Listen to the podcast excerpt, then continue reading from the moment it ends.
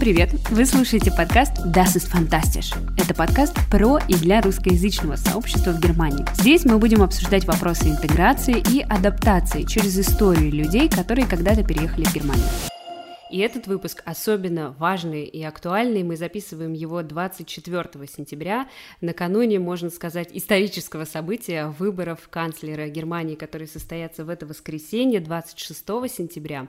И, конечно, я не могла обойти эту тему, поэтому сегодня у меня в гостях человек, который знает, наверное, лучше всех и, по крайней мере, точно лучше меня, как устроена политическая система, как работают выборы, почему так важно то, что произойдет в воскресенье, а главное, что будет дальше и как это повлияет на всех нас, жителей Германии в разных статусах.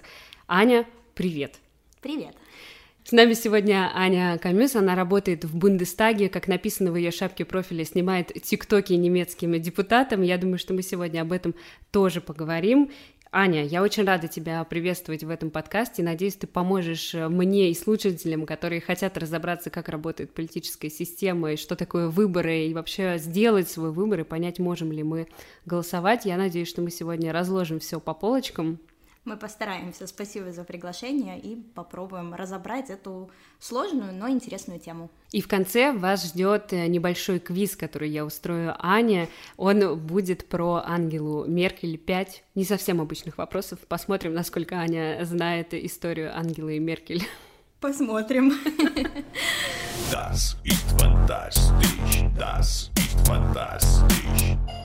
Мой подкаст про интеграцию. Мы здесь немного говорим именно о способах переезда, о том, как мы оказались в этой стране, но для того, чтобы познакомить тебя с аудиторией, расскажи, откуда ты, как ты здесь оказалась, и как так получилось, что ты работаешь в Бундестаге? Да, это, наверное, самый часто задаваемый вопрос, потому что это достаточно непривычное и нетипичное место работы, и чаще всего, когда я говорю, что работаю в Бундестаге, реакция всегда такая, что, ну, понятно, тебя, наверное, кто-то устроил, или где-то как-то, в общем, это кажется людям нереальным, поэтому на самом деле нет, и для всех, кто нас слушает, хочу сказать, что это абсолютно реально. Я из Украины, из города Киева, я живу в Германии, в Берлине уже 3,5 года, почти 4, и все это время я работаю в Бундестаге. Приехала я на программу стажировки. Есть программа стажировки для молодых людей, она называется Международная парламентская стипендия, EPS, и на нее может податься абсолютно любой человек из разных стран, то есть это и Россия, Украина, Грузия, Азербайджан, Молдова, Беларусь, то есть это большой перечень стран, не только Восточной Европы, но также и Западной Европы, Франция, также и Америка, очень много стран, и если вам до 30 лет вы на должном уровне B2 владеете немецким языком, и у вас есть сильная мотивация, то вы можете податься на эту программу и приехать на стажировку на полгода в Бундестаг. Вот так приехала я, а после стажировки я получила работу и уже осталась здесь. Отлично, это прекрасное, краткое изложение и супер понятно. Для тех, кто интересуется именно в деталях, что за программа, мне кажется, у Ани был об этом отдельный пост или серия сторис в ее блоге в Инстаграм, который можно найти также по названию Анна Камюс, и там все подробно расписано, это, правда, интересная история. Почему именно Бундестаг и политика? Тебе это всегда было интересно, ты училась в этом направлении? Я закончила Институт международных отношений. В принципе, меня всегда интересовала дипломатия, международная политика, международные отношения. Не знаю, откуда это, если честно, потому что у меня в семье нету политиков, как тоже часто почему-то думают, что только вот династии политиков бывают. Нет, у меня родители занимаются абсолютно в другой области, абсолютно в другой сфере работают, но мне как-то всегда это было интересно, меня всегда интересовали какие-то вот такие вот международные события, международные даже больше темы, поэтому вот так я пошла учиться, и потом после учебы я абсолютно тоже случайно оказалась в украинском парламенте, где я проработала 3,5 года, я познакомилась со своей тогда еще будущей, сейчас уже бывшей начальницей на образовательных курсах, я задала ей какой-то вопрос, она заметила меня, подошла ко мне и говорит: а вы не ищете работу? Я говорю: ну, я студентка, заканчиваю, на перспективу ищу, но прямо сейчас нет. Она говорит: ну, скинь мне резюме и посмотрим. Вот, и я тогда скинула резюме и просто вот была в правильном месте, в правильное время, и мы 3,5 года с ней проработали в украинском парламенте, было очень интересно. Я никогда не планировала работать в национальных парламентах, я все-таки больше хотела работать работать в Министерстве иностранных дел или в международных организациях, но так сложилось, что я оказалась в украинском парламенте, и было очень интересно. И потом в какой-то момент я просто поняла, что хочу вот этот международный опыт, и если не сейчас, то, наверное, уже никогда, то есть нужно заниматься либо внутренней политикой, либо пробовать искать себя за границей, и абсолютно случайно тоже увидела эту программу, то есть никто ни меня никуда не устраивал, ничего, эта программа доступна для всех, информация есть, мы потом можем оставить какую-то ссылочку, да, если есть в описании куда. Да, в описании будут. На сайтах посольств Германии в ваших странах, то есть либо посольство Германии в России, в Украине, в Беларуси, где угодно, есть информация об этой программе, податься может каждый, вот, и вот таким образом как бы политика, но это была не запланированная акция, то есть я никогда не знала, что окажусь в Бундестаге, если бы мне 5 лет назад кто-то сказал, что я буду жить в Германии и работать в немецком парламенте, я бы никогда в жизни не поверила. А как так получилось, что твое продолжение жизни и карьеры сложилось именно в Германии? Просто потому, что была это именно программа, связанная с Германией, или ты как-то задумывалась именно о жизни в Германии? Я знаю, что у тебя вообще довольно интернациональная жизнь, и вообще, ты, кажется, детство провела во Франции. В Италии. Да, на самом деле Германия только потому, что эта программа была в Германии, и так совпали обстоятельства, что еще когда я работала в украинском парламенте, я поехала на программу обмена на месяц в Берлин в Министерство иностранных дел, в Auswärtiges Amt. Эта программа была англоязычная, она была рассчитана на короткий срок времени, там 3 недели или месяц, и она была как повышение квалификации для молодых государственных служащих именно из Украины, то есть это была такая двухсторонняя программа Украина-Германия.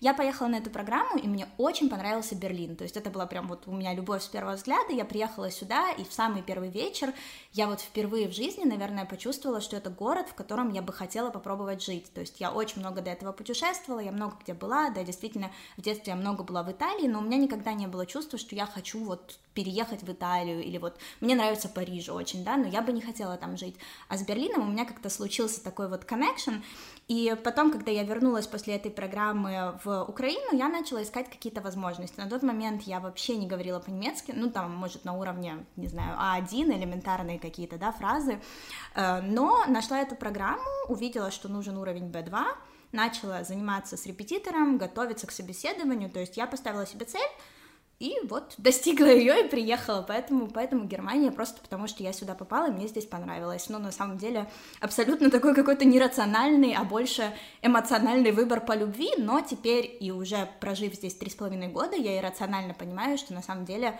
на мой взгляд, Германия очень комфортная и такая удобная страна для иммиграции и для жизни. Класс, мне особенно интересно слушать твою историю на фоне того, что у меня был предыдущий выпуск с Мариной, которая тоже когда-то работала в Бундестаге. Да, сейчас я думаю, мы знакомы с ней. Работает как фотограф под ником «Огурец с капустой». Мы тоже это обсуждали в прошлом выпуске. И она как раз делилась своей историей о том, что она вообще мечтала о Германии. Когда-то в школе у них была прекрасная учительница, которая вернулась из командировки, где она была в Германии, и так воодушевленно рассказывала это школьникам, детям, что они все просто мечтали переехать в Германию, и им казалось это каким-то просто раем, какой-то сказкой, и вот она всю жизнь шла к тому, чтобы именно переехать в Германию, это очень интересная история, я советую послушать всем тогда прошлый эпизод, он так и называется, эпизод с Мариной «Огурец, капуста». Это интересно, но видишь, у меня совсем не так, потому что у меня вообще не было такой мечты, и даже наоборот, у меня родители хотели еще, когда я училась в университете, отправить меня в Германию или куда-нибудь за границу, а я была из тех детей, кто говорил: нет, я хочу сама, я хочу закончить здесь учебу, я хочу попробовать найти работу, и только когда я пойму себе цену, кто я, что я, и сама захочу вот этот иностранный опыт эмиграции, тогда я сделаю это, если я захочу, даже не когда, а если. И я была не уверена, не то что не уверена, я никогда не хотела жить за границей, я была наоборот уверена, что я останусь в Украине. А потом получилось вот так, то есть мне кажется, что у меня это был такой больше осознанный выбор во взрослом возрасте, а когда были возможности более в юном возрасте, я всегда от них отказывалась и никогда об этом не мечтала. Класс, это все равно очень такая вдохновляющая история, мне кажется, для тех, кто только ищет себя и думает, хочет ли он вообще эмигрировать, пробовать себя и работать, и учиться не только в Германии, но и в других странах, это может послужить хорошим примером.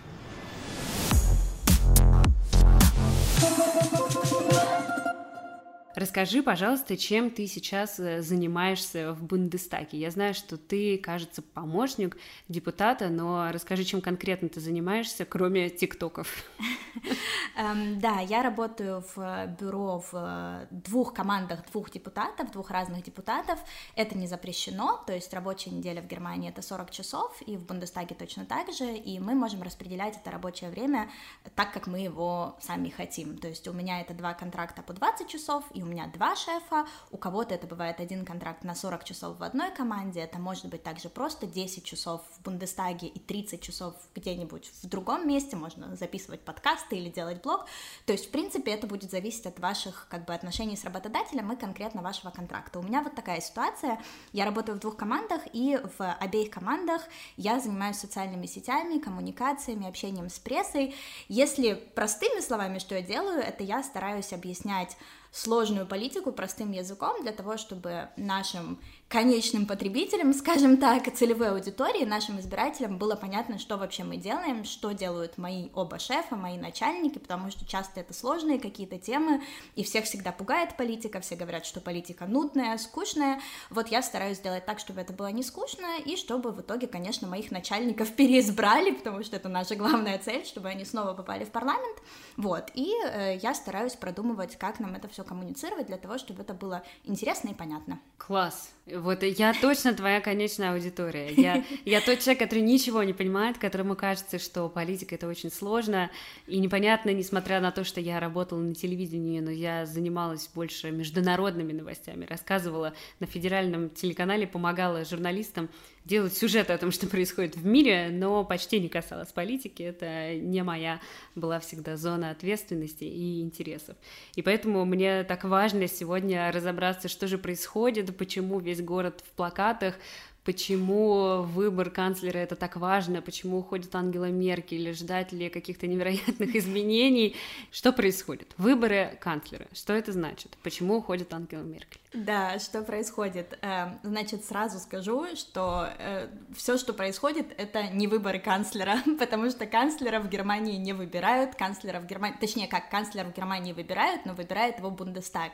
Они люди, это не прямая демократия, поэтому сейчас происходят выборы в Бундестаг 26 сентября. Немцы будут выбирать депутатов, то есть Бундестаг — это немецкий парламент, это законодательный орган, и немцы будут голосовать за депутатов из своих округов, которые и составят этот парламент. Дальше уже парламент будет выбирать канцлера, то есть мы, когда идем, я не могу голосовать, но когда я говорю «мы», я имею в виду немцев, немцы, когда будут идти в воскресенье на голосование, там не будет кандидатов в канцлеры, у них в бюллетне, и раньше даже, когда Ангела Меркель была канцлером, ее тоже не было, нельзя было за нее проголосовать, то есть немцы не выбирают канцлера, они выбирают депутатов, депутаты формируют парламент, они формируют фракции, и потом уже депутаты по предложению бундеспрезидента, еще есть такой человек, как бундеспрезидент, это федеральный президент, сейчас это Франк-Вальтер Штайнмайер, это не канцлер, это две разные позиции, федеральный президент предлагает, и Бундестаг, уже депутаты голосуют за канцлера, поэтому в бюллетнях и в выборах канцлера мы сейчас не выбираем, то есть немцы не выбирают, мы выбираем депутатов в Бундестаг. И вот эти все плакаты, которые мы видим не только по Берлину, в принципе, по всей Германии они висят, это кандидаты от конкретных партий, которые в конкретных округах будут кандидироваться, баллотироваться на позицию депутатов немецкого Бундестага. Канцлеров мы тоже видим, кандидатов в канцлеры от разных партий, но это просто номинально, потому что, голосуя за того или иного кандидата от партии в конкретном округе, мы понимаем, что эта партия выдвинет потом этого человека на пост кандидата. То есть мы знаем, что там, например, от СДПГ это Олаф Шольц, от Зеленых это Анналена Бербок, то есть все знают эти имена, но напрямую мы их не выбираем, мы голосуем, мы все-таки отдаем голос за партию, зная, что потом эта партия выдвинет вот этого человека на пост канцлера, если Бундестаг проголосует большинством, тогда это и будет канцлер. Вот так это все происходит. Ага. Немножко сложно. Это не совсем правильно называть выборами канцлера, да. Это выборы в Бундестаг. Выборы в Бундестаг, да, выборы могут быть только в Бундестаг, канцлера выбирает потом уже Бундестаг, да. На основе чего тогда граждане делают свой выбор? На основе интересов этой партии, то, о чем они говорят, их какие-то ценности? Абсолютно. У каждой партии есть своя избирательная программа, Wahlprogramm, где конкретно прописаны пункты, за что стоит эта партия, какие у них главные ценности, что они хотят реформировать, когда они придут к власти, что они считают плохим, что они точно хотят изменить. И, конечно же, кандидат в канцлеры, с которым они идут. То есть каждая партия уже говорит, что вот у нас, например, там, это Олаф Шольц, и мы говорим, что если ты хочешь видеть Олафа Шольца канцлером, голосуй за нас. Вот, поэтому, конечно, кандидат или кандидатка в канцлеры — это как бы главное лицо партии, которое от всей партии репрезентирует потом в будущем, да, кто это будет и какую политику он с собой принесет. То есть в конкретном случае в твоей партии это кандидат Олаф Шольц, но вы все равно агитируете и представляете интересы других депутатов этой партии, правильно понимаю? Не только его.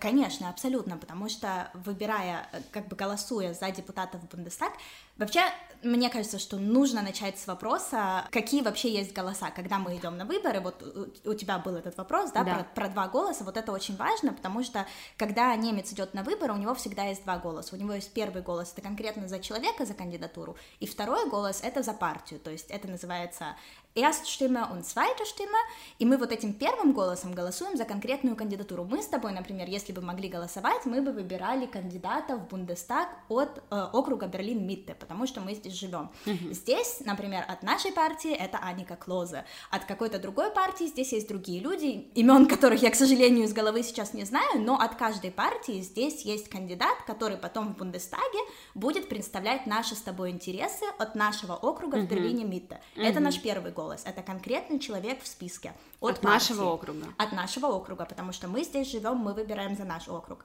Второй голос — это просто партия. Мы можем в этом списке проголосовать не обязательно за ту же партию, которая у нас была в первом списке, потому что, например, мы с тобой были на встрече партии и увидели вживую какого-то кандидата, который нам очень сильно понравился. Но политика этой партии нам нравится так себе, нам нравится точно, вот, например, политика зеленых, но кандидата от зеленых в нашем округе мы не видели никогда, она или он абсолютно неактивный, ничего не делает для округа, но нам важно, чтобы у нас в округе делались какие-то реформы, поэтому мы выбираем того, кто активный в округе от любой партии, то есть тот, кто нам нравится, тот, кого мы видим, кто активный. И второй голос мы отдаем уже конкретно за партию, глобальные ценности, которые мы разделяем. Это могут быть, например, зеленые, несмотря на то, что их кандидата в нашем округе мы не видели никогда. Но, конечно, чаще всего, я думаю, в 90% случаев первый и второй голос все-таки совпадает, потому что, ну, достаточно тяжело проголосовать в первом случае за какую-то другую партию, ценности, которые ты не разделяешь, как бы тебе не нравился кандидат. Но, наверное, в маленьких городах все-таки такое есть, потому что в маленьком городе все-таки депутат, который в округе, он намного больше влияет на какие-то процессы, ну, например, банально, я не знаю, там, мусорки нужно передвинуть или вот что-то такое, что тревожит людей. В Берлине мы так этого не ощущаем, потому что все-таки это мегаполис, и когда здесь какие-то проблемы, ну, здесь намного больше проблем, да, чем в маленьких городочках, да, а когда в маленьком городе какая-то проблема, тебе нужно ее решить, то ты сразу обращаешься к местному депутату, и он помогает тебе решить эту проблему, и для тебя очень важно, чтобы это был активный человек, а в Берлине мы даже не знаем, кто у нас, чаще всего мы не знаем, кто от нашего округа депутаты, только люди, которые уже сильно интересуются политикой и вникают в вопросы, знают, куда обращаться и кому писать. Таким образом, получается, что голосование, которое проходит в это воскресенье, оно, мы уже поняли, не совсем про канцлера, но про выборы в Бундестаг, и выбирая партию, мы выбираем интересы, которые представляются там, при нашем желании, чтобы они были в большинстве, и также мы выбираем, кто будет главой нашего округа. Да, не совсем главой, а депутатом от нашего округа в Бундестаге. Ага, действительно сложная система. Это сложная система, но если разобраться, на самом деле сложного ничего нету, то есть первым голосом мы выбираем кандидата от округа в Бундестаг, вторым голосом мы выбираем партию, у партии есть списки, и пропорционально от того, сколько процентов вторых голосов получит эта партия, по списку такое количество людей пройдут тоже в Бундестаг, как кандидаты от этой партии. Дальше будут формироваться фракции в Бундестаге, и уже потом Бундестаг будет выбирать канцлера. То есть мы напрямую, конечно, не выбираем канцлера, мы не ставим за него галочку или крестик, но понятное дело, что своим голосом, выбирая ту или иную партию, мы так или иначе влияем не прямо, конечно, но мы влияем на то, кто будет канцлером в итоге, потому что если проголосовать, если все проголосуют, я не знаю, допустим, там за ФДП, да, за либеральную партию большинство будет, то значит их кандидат в канцлеры и станет канцлером, но это как бы негласное, но очень очевидное правило. Но при этом сейчас уже известно, кого выдвигают партии в качестве кандидата. Конечно. То есть, условно, мы можем посмотреть в интернете или где-то на официальных источниках именно список и представить, кто будет следующим канцлером. Абсолютно, и это очень важно, потому что партии сразу же это анонсируют, и когда партии идут на выборы, они продумывают, кто у них будет кандидатом в канцлеры для того, чтобы... ну, как бы красиво себя презентовать, и потом нельзя поменять свое мнение. То есть, если ты сказал, что у нас кандидат в канцлеры Олаф Шольц, и потом тебя выбрали, эту партию выбрали, нельзя сказать, что, извините, мы передумали, будет все-таки другой человек. Я не представляю, чтобы такое произошло в Германии, то есть это какая-то совсем недобросовестная должна быть история, поэтому это супер важно, сразу огласить кандидата в канцлеры, сразу сказать, что вот этот человек, который будет нашу политику потом имплементировать, который будет отвечать за все то, что нам важно, и который будет реализовывать то, за что вы в итоге и голосуете. Угу. Поэтому да, то есть мы не прямо напрямую в бюллетене, вот это то, что я хочу сказать, что в бюллетенях нету имен канцлера, мы не выбираем, мы не ставим крестик, но понятное дело, что голосуя за партии, за депутатов Бундестага, мы влияем на то, кто будет канцлером. Das ist fantastisch, das ist fantastisch. Давай теперь перейдем больше к такому теоретическому вопросу. Какие партии вообще есть, в чем их краткая основная суть и в чем их различия? Да, это суперинтересный вопрос. На самом деле это то, что очень сильно удивило и меня, когда я в свое время приехала в Германию и начала знакомиться тоже с политической системой, с партийной системой. Потому что для сравнения в Украине очень часто партии создаются под выборы, каждый раз появляются какие-то новые партии, ты вообще не можешь отследить, кто в какой партии, кто куда перешел, какая вот чья это партия, партии называются именами каких-то конкретных людей, ну то есть, ну в России примерно такая же бывает история, появляется что-то новое, в Германии такого вообще нету, то есть все партии имеют свою давнюю историю, все партии имеют какую-то свою партийную программу, и, в принципе, любому немцу, который так или иначе хотя бы немного интересуется политикой, понятно, за что конкретная партия стоит и какие у нее основные ценности. Поэтому в Германии очень такая старая партийная система, и, в принципе, если разобраться, то все понятно. Из основных партий у нас есть... Ну, начнем, наверное, слева направо, так проще. Слева это самые левые, Die Linke, левые. Дальше идет СДПГ, это то, что по-немецки СПД, Социал-демократическая партия Deutschland, Социально-демократическая партия Германии. Дальше это зеленые, Bündnis 90, Ди Грюнен. Дальше это ФДП, это либеральная партия. Следующий ХДС, ХСС, это CDU, CSU, как раз-таки партия Меркель, если так, для ориентировки просто, но Меркель на самом деле не глава этой партии, поэтому если формально говорить так, то это не совсем правильно, но просто люди так ориентируются. И дальше это АФД, альтернатива для Германии, крайне правая партия. По идеологии мы так и смотрим слева направо. Понятно, у левых самая социалистическая идеология, дальше идет социал-демократическая партия, это та, в которой работаю я, мы выступаем за социал-демократию. Социал-демократия, хочу подчеркнуть, это не социализм, это две разные вещи, поэтому, в принципе, в Германии социал-демократия очень популярная, и в Берлине особенно. Вот. Потом идут зеленые, у зеленых программа абсолютно понятная, у них также есть много... таких социальных аспектов, которые они затрагивают, но, конечно, это и экология, и сегодня очень большой климаштрайк, который Fridays for Future организовывают, то есть вот эти все зеленые темы, темы экологии, темы Umweltschutz, это все для зеленых и про зеленых. Дальше идут ФДП, они либералы, у них либеральная экономика, и немножечко такое отношение не очень хорошее к правам человека, скажем так. Ну, понятно, потому что чем больше мы там в сторону капитализма движемся, тем немножечко меньше мы, да, забываем о каких-то таких моментах, то есть вот в этом различии идеологии. Дальше ХДС, ХСС, уже из названия Христианская демократическая партия, понятно, что они основываются на религии, они достаточно консервативные, например, они выступают против абортов, говорят, что это не соответствует там, да, каким-то религиозным нормам, в то время как, например, моя партия говорит, что до... 14-й неделе можно сделать аборт, потому что действительно бывают разные ситуации, и иногда это просто необходимо, то есть вот различие идеологии, и крайне правая партия — это альтернатива для Германии, АФД. Могу сказать свое личное мнение, никого ни за что, конечно, не агитирую, но для меня это очень сложно понять, как можно голосовать за крайне правых, потому что, ну, то, что они пропагандируют, ту идеологию, которую они пропагандируют, выгнать всех иммигрантов, ну, это просто напрямую даже нас касается, тех людей, которые приехали сюда, которые живут здесь на видах, на жительствах и на визах.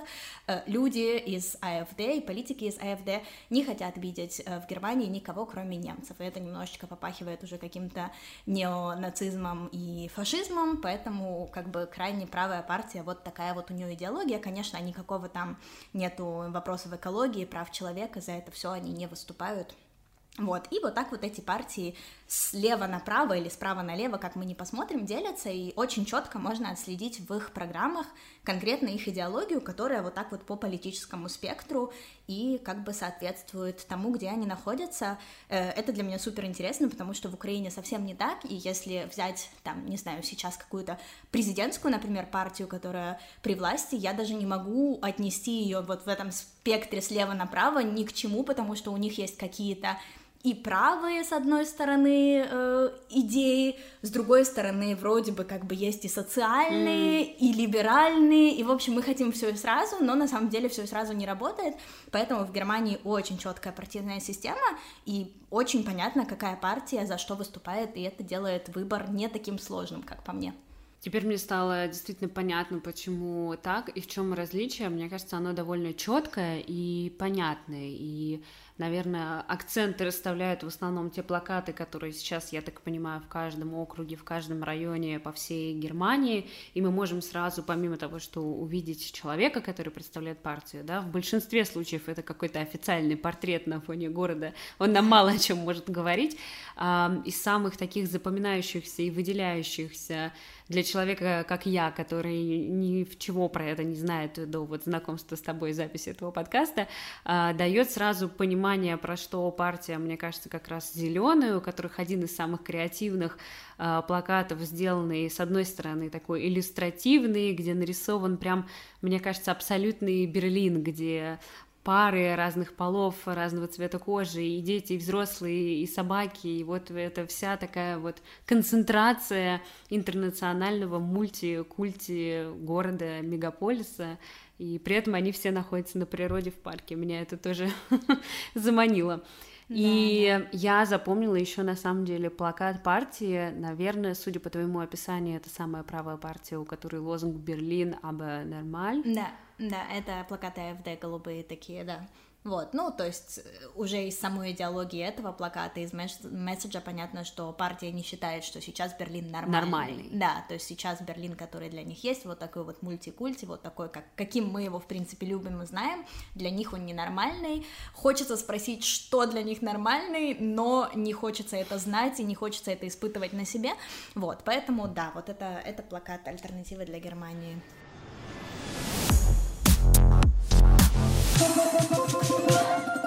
И давай перейдем к следующему вопросу о том, как проходит голосование. Мы уже изучили, будем говорить, в целом теоретическую часть, какие есть партии, про что они, за что они. Допустим, нам понравился и человек, которого мы выбираем в округ, и партия, которая импонирует мне, моим ценностям и интересам. Теперь первый вопрос. Как проголосовать и могу ли я в статусе иммигранта? Нет, к сожалению, нет. Голосовать могут только граждане Германии, то есть для того, чтобы проголосовать в Германии на выборы в Бундестаг, нужно иметь гражданство Германии и нужно быть совершеннолетним, то есть нужно, чтобы тебе было 18+. Мы, например, выступаем за то, чтобы Wahlrecht, то есть за то, чтобы право избирать было дано людям с 16 лет, потому что это такие все-таки прогрессивные какие-то инициативы, в 16 лет люди достаточно взрослые, особенно если посмотреть на Fridays for Future, на все эти инициативы школьников, ну, в 16 лет это не всегда уже школьник, я в 16 лет была на первом курсе универа, например, я немножко рано закончила, вот, но, в принципе, в 16 лет уже человек может принимать решения, влиять на демократию, это как раз та молодежь, которая в этой стране жить, вот мы выступаем за вот это право выборов с 16 лет, и, конечно, эта молодежь очень поддерживается, но есть и другие позиции и взгляды на этот вопрос, но пока что 18 лет, то есть возрастной ценз, И, конечно, гражданство, то есть мы должны быть, я, к сожалению, тоже не могу голосовать, хоть я и работаю в политике, но никак не влияю на процессы, потому что голосовать я не могу, то есть только граждане Германии. Кажется, что целевая аудитория этого подкаста не может проголосовать, но, тем не менее, мне кажется интересным изучить вопрос, как это все-таки проходит для такой общей эрудиции. Как проходит голосование? Люди физически ходят в отделения, как в России, наверняка в Украине, в каких-то школах, заполняют бюллетень в такой кабинке с занавесочками и опускают ее и по ночам считают. Или, может быть, в Германии есть более прогрессивные технологии, когда ты можешь зайти со смартфона или на волшебный сайт и проголосовать онлайн.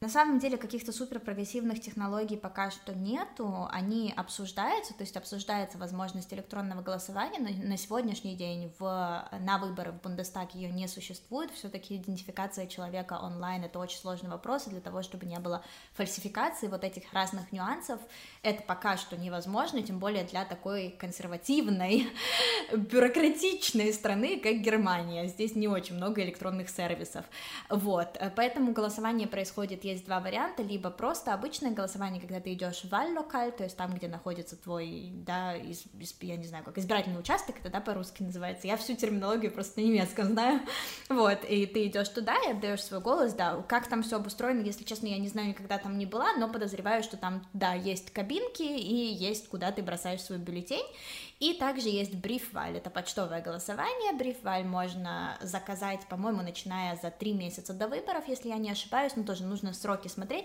просто не совсем знаю эти детали, так как меня это пока не касается, но знаю, что большинство моих друзей все-таки пользуются вот этой услугой, как бы брифваль, почтового голосования, потому что ты получаешь домой конверт с бюллетенем, ты его заполняешь, все там правильно, тебе написана инструкция, что куда нужно вложить, какой конверт, какого цвета, куда, заклеиваешь, бросаешь в любой почтовый ящик.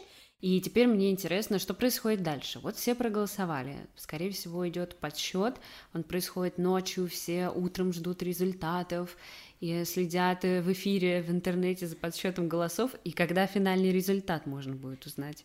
На самом деле, это мои первые выборы в Германии, мне тоже все это очень интересно, я пока знаю теорию, но посмотрим на практике, как это все будет, я спрашиваю всех своих друзей, у своих коллег, как это, что это, сколько ждать, но все всегда очень зависит, то есть нету каких-то правил или нету установленных каких-то рамок, что вот в течение там 8 часов должен быть официальный результат или в течение 20, такого нету, то есть это нужно, все будет зависеть как-то, наверное, от ситуации, не знаю от чего, но в принципе, как бы, по нормальной процедуре, если все будет в рамках нормы, то да, в воскресенье я не помню в котором часу, там в 8 или в 9 вечера или в 10 вечера закроются эти валлокали, то есть места, где можно проголосовать, и начнется подсчет голосов. Сразу после закрытия участков будут, конечно, экзит-полы, в Германии они также существуют, также кто-то будет там в них участвовать, кто-то не будет, но примерно уже хоть какие-то экзит-полы у нас будут, и сейчас, конечно, до выборов тоже мы видим, и есть эти все валь-прогнозы, то есть можно посмотреть на разных сайтах, какие сейчас прогнозы, кому сколько процентов прогнозируют,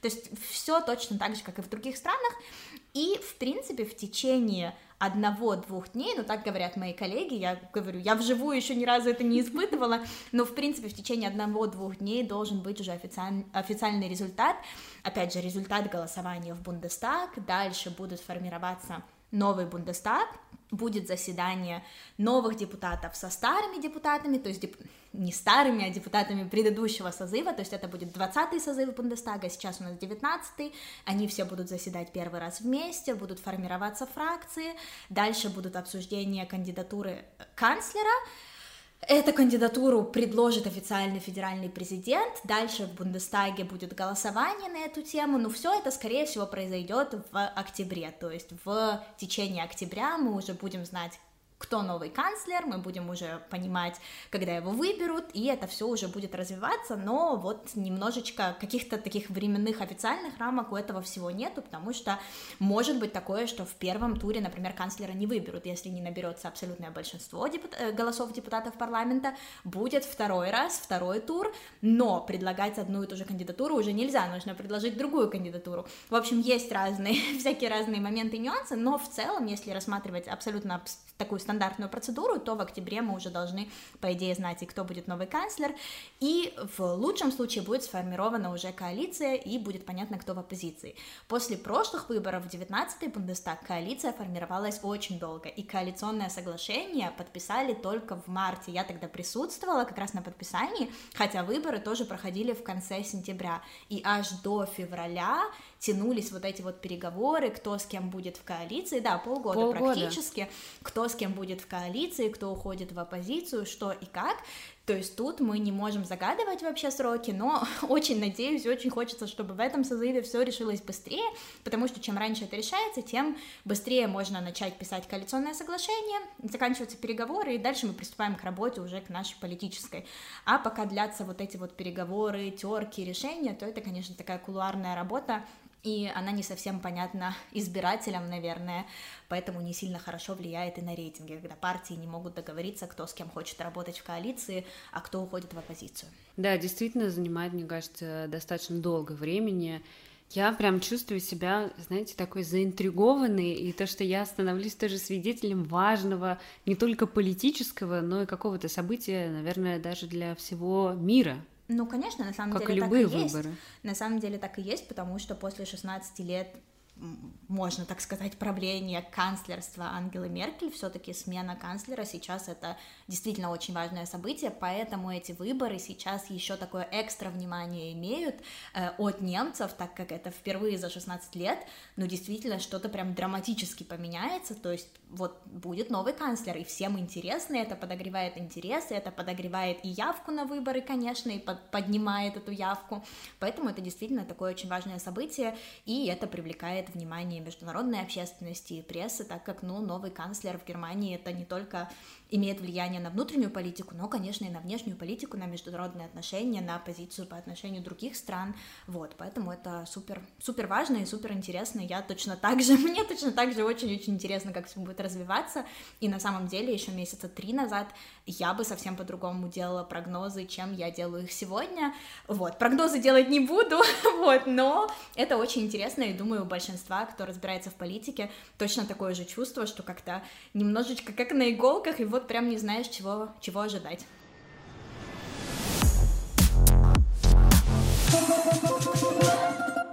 Спасибо тебе большое за этот разговор. Мы уже в конце нашего подкаста, и, как обещала, мы проведем небольшой квиз, буквально на 5 вопросов. У меня в руках свежий выпуск журнала Ex Berliner. Это чудесный журнал на английском языке. На его обложке, конечно же, Мути Меркель, у нее над головой звездочки Евросоюза, на груди ордена в виде партий, которые представлены в Бундестаге, и очень такая, мне кажется, символическая обложка. Я обязательно поделюсь фотографией ее в своем инстаграме подкаст Анна, где больше рассказываю про себя, свою жизнь, про анонсы выпусков и про то, какие другие подкасты я делаю.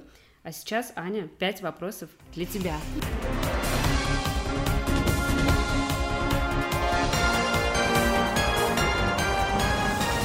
Я переживаю.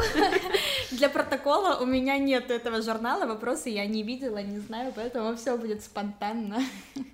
Итак, это 5 вопросов про Меркель, и тест называется «Протестируй свой Меркель IQ». Итак, первый вопрос о стиле политической работы, скажем так, Ангелы Меркель. Говорят, что есть даже такой глагол в немецком языке «меркель», и что он значит? Есть 4 вариантов ответа. Сейчас я их зачитаю. Первый означает глагол «меркель». Это значит украсть чужие идеи и выдавать их за свои. Второй вариант ответа – быть особенно бережливой, когда вопрос касается государственных расходов. Третий вариант ответа – для того, чтобы проявлять власть, нужно одевать один и тот же аутфит и придерживаться своего строгого стиля. И 4 вопрос – это оттягивать решение, насколько можно по длительности, и ничего не говорить конкретного до самого последнего момента. Интересно, слушай, ну это точно не первое, мне кажется, потому что вряд ли это выдавать чужие идеи за свои, но это точно не про Меркель. Я скажу сразу, я работаю в другой партии, но в принципе мне импонирует политика Меркель, мне вообще нравится, что это женщина сильная, на такой классной позиции, то есть чисто по-человечески очень сильно уважаю, вот. Но мне понравилась версия вот эта про один костюм, потому что на самом деле у меня действительно все аутфиты такие похожие друг на друга. Про экономию я, если честно, сильно не знаю, потому что знаю, что Бундестаг принимает бюджет, и Меркель уже... Хотя, может, и канцлерство тоже, ну ладно, короче, не будем гадать, я попробую вот это вот то, что с костюмом связано, просто потому что мне нравится этот вариант. Окей, это был третий вариант, но журнал нам подсказывает, что правильный ответ — это как раз последний, что глагол «меркель» означает оттягивать принятие решений и не говорить ничего конкретного до самого конца. Ну да, но нужно этот журнал все-таки воспринимать немножко с ноткой сатиры, то есть на самом деле, да, ну есть такое, и в политике Меркель такое прослеживалось, но на самом деле есть также и суперклассные решения, и суперклассные коммуникации, где на самом деле она все очень четко и очень по делу говорит, поэтому тут немножечко нотка такой сатиры все-таки присутствует. Итак, следующий вопрос. Все знают о том, что бундесканцлерин является вообще-то ученым, и нам нужно ответить, каким именно. Первый вариант ответа – это физик, ее докторский тезис был о том, реакции гидрокарбонатов. Я в этой теме совсем не разбираюсь, надеюсь, я правильно это назвала. Второй вариант ответа, что бундесканцлерин по образованию является эпидемиологом, и поэтому она так хорошо разбирается в теме ковида и внедряет такие ограничения. Третий вариант ответа о том, что она биолог и поддерживает теорию Дарвина об эволюции. И четвертый вариант ответа о том, что она компьютерный инженер и сайентист-компьютер, несмотря на то, что Германия так и известна своим технологическим прорывом. Про эпидемиолога очень смешно и такая тоже тонкая сатира от журнала, но это я знаю, Ангела Меркель физик, и я думаю, что все, кто разбирается в политике, немножечко интересовались ее биографией, даже краем уха это слышали, поэтому тут я больше чем уверена, что первый вариант правильный. Да, это абсолютно правильный вариант ответа. Наш следующий вопрос связан с прической Мути Меркель. Итак, что сказал ее стилист, скажем так, человек, который делает ее прическу, Удо Вальц его зовут, и в одном из своих интервью он сказал о том, что я никогда не встречал женщину, и дальше 4 продолжения этой фразы, которая, первое, так была бы внимательна насчет своей челки, так как Ангела Меркель. Второй вариант ответа, кто отпускал настолько грязные шуточки. Третий вариант ответа. Я никогда не знал женщину, которая писала бы сообщение и отвечала настолько быстро. И четвертый вариант ответа. Я никогда не знал женщину настолько скучную, как Ангела Меркель. Ну, тоже сложно, не знаю. Я думаю, он бы не рискнул давать такой комментарий, как четвертый вариант. По поводу быстро отвечать. Тоже сомневаюсь, что Ангела Меркель сама себе назначает термины к парикмахеру, хотя все возможно, но, наверное, нет. Ну, первое, я думаю, она внимательна к деталям, и в том числе и к своей челке, хочется верить. Нет? Это неправильный вариант ответа, но мне кажется, у нас здесь не совсем сложилось понимание контекста, потому что правильный вариант ответа, он говорил о том, что он никогда не знал человека, который настолько быстро отвечает на сообщения, да. И, видимо, здесь в контексте вообще ее работы, я не думаю, что она наслаждается прической и укладкой, когда у нее есть на это время, а, скорее всего, продолжает работать и делает это, судя по всему, довольно быстро. Даже в кресле парикмахера. Да. Следующий вопрос, предпоследний, когда упала стена в четверг, 9 ноября 1989 года, что делала Меркель? Первое. Посещала свою бабушку в доме престарелых. Второй вариант ответа. Была в сауне в Пренцлауэр-Берге, куда она ходит каждый четверг со своими друзьями. Третий вариант ответа. Читала любимые крими, это такой криминальный роман, если я правильно помню. И четвертый вариант ответа. Резала мясо, готовила его для шницель-абенд со своей семьей в этот день. Как ты думаешь, какой вариант ответа правильный, чем она занималась, когда упала стена? Боже мой. Как это вообще можно знать? Как это может знать кто-то, кто не знает ее лично? Ну ладно, допустим. Я думаю, что в 89 году, наверное, она, думаю, готовила кушать. Но вряд ли бы она ходила в сауну, бабушку проведывать в Пренцлауэр... А, нет, это сауна в Пренцлауэр. Первый вариант ответа была... навещала бабушку в доме престарелых. Второй вариант была в сауне в Пренцлауэр-Берге со своими друзьями. Третий вариант читала крими. И четвертый готовила мясо для шницель-абенд. Наверное, шницель-абенд. Не знаю почему. Просто наобум. Это неправильный ответ. А я хочу оставить возможность слушателям угадать, как вы думаете, чем она занималась. Я напишу в Инстаграме правильный вариант, именно на этот вариант ответа, и расскажу его Ане после записи. А вам оставляю возможность подумать и написать в комментариях и отзывах на подкаст, например, на Apple подкастах, как вы думаете, чем занималась Ангела Меркель в день падения стены. Главное подумать. Подумать здесь не поможет. Попробуйте просто угадать. Просто угадать. Как тут не подумаешь, ты никак не узнаешь. Правильный вариант. И у нас последний вопрос о том, что Ангела Меркель довольно известная тем, что она сама покупает продукты, и об этом часто сообщается в какой-то хронике, что вот видели Ангелу Меркель, которая, как все, стоит в очереди, и что у нее, значит, в продуктовой корзине. Какой магазин она ходит, нам осталось угадать. Первый вариант: она ходит в LPG Biomarkt и является участником их карты, собирает там баллы. Второй вариант ответа – это мясная лавка Герлих, одна из самых известных мясных лавок в Берлине. Третий вариант – супермаркет Хит Ульрих на Моренштрассе, потому что он находится рядом с ее домом. И четвертый вариант ответа – это Альди, потому что ей очень нравится поддерживать немецкого лидера дискаунт-супермаркетов. Я бы сказала Альди, наверное.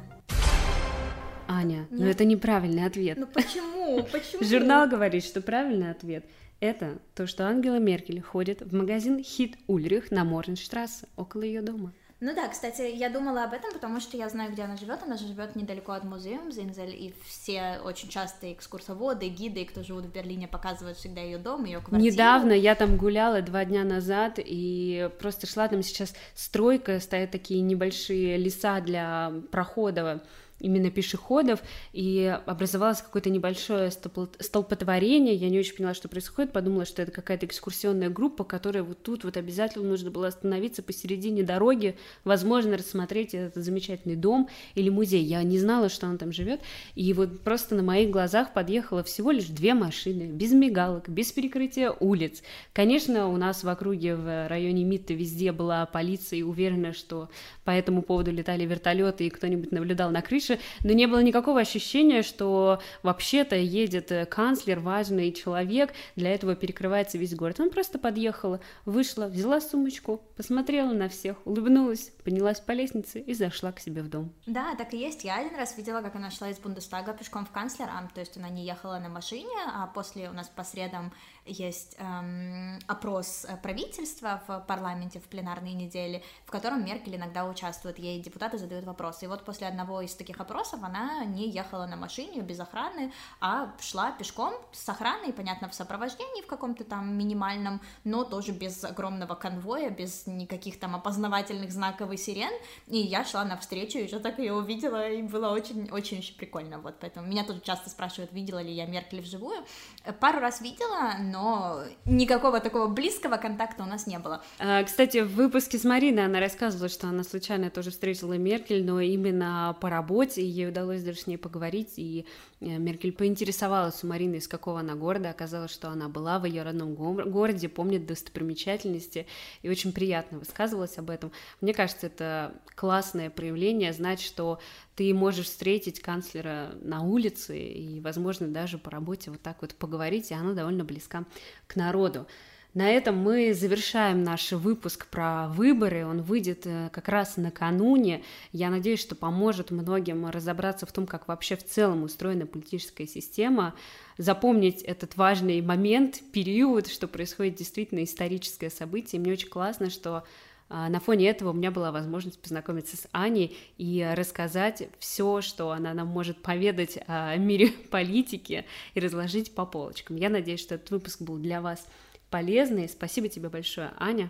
Я тоже надеюсь, что было полезно, интересно, не сильно сложно. И спасибо огромное за приглашение. До следующих выпусков. Договорились. До следующих выпусков. В описании, как всегда, остается ссылка на гостя в Инстаграм, на меня. Мы оставим ссылку на программу, о которой говорила Аня. И не забывайте написать нам ответ на вопрос, где была Ангела Меркель в день падения стены. Варианты ответов также напомню в описании и в своем Инстаграме подкаст Анны. До новых встреч. Das ist fantastisch, das ist fantastisch, das ist fantastisch.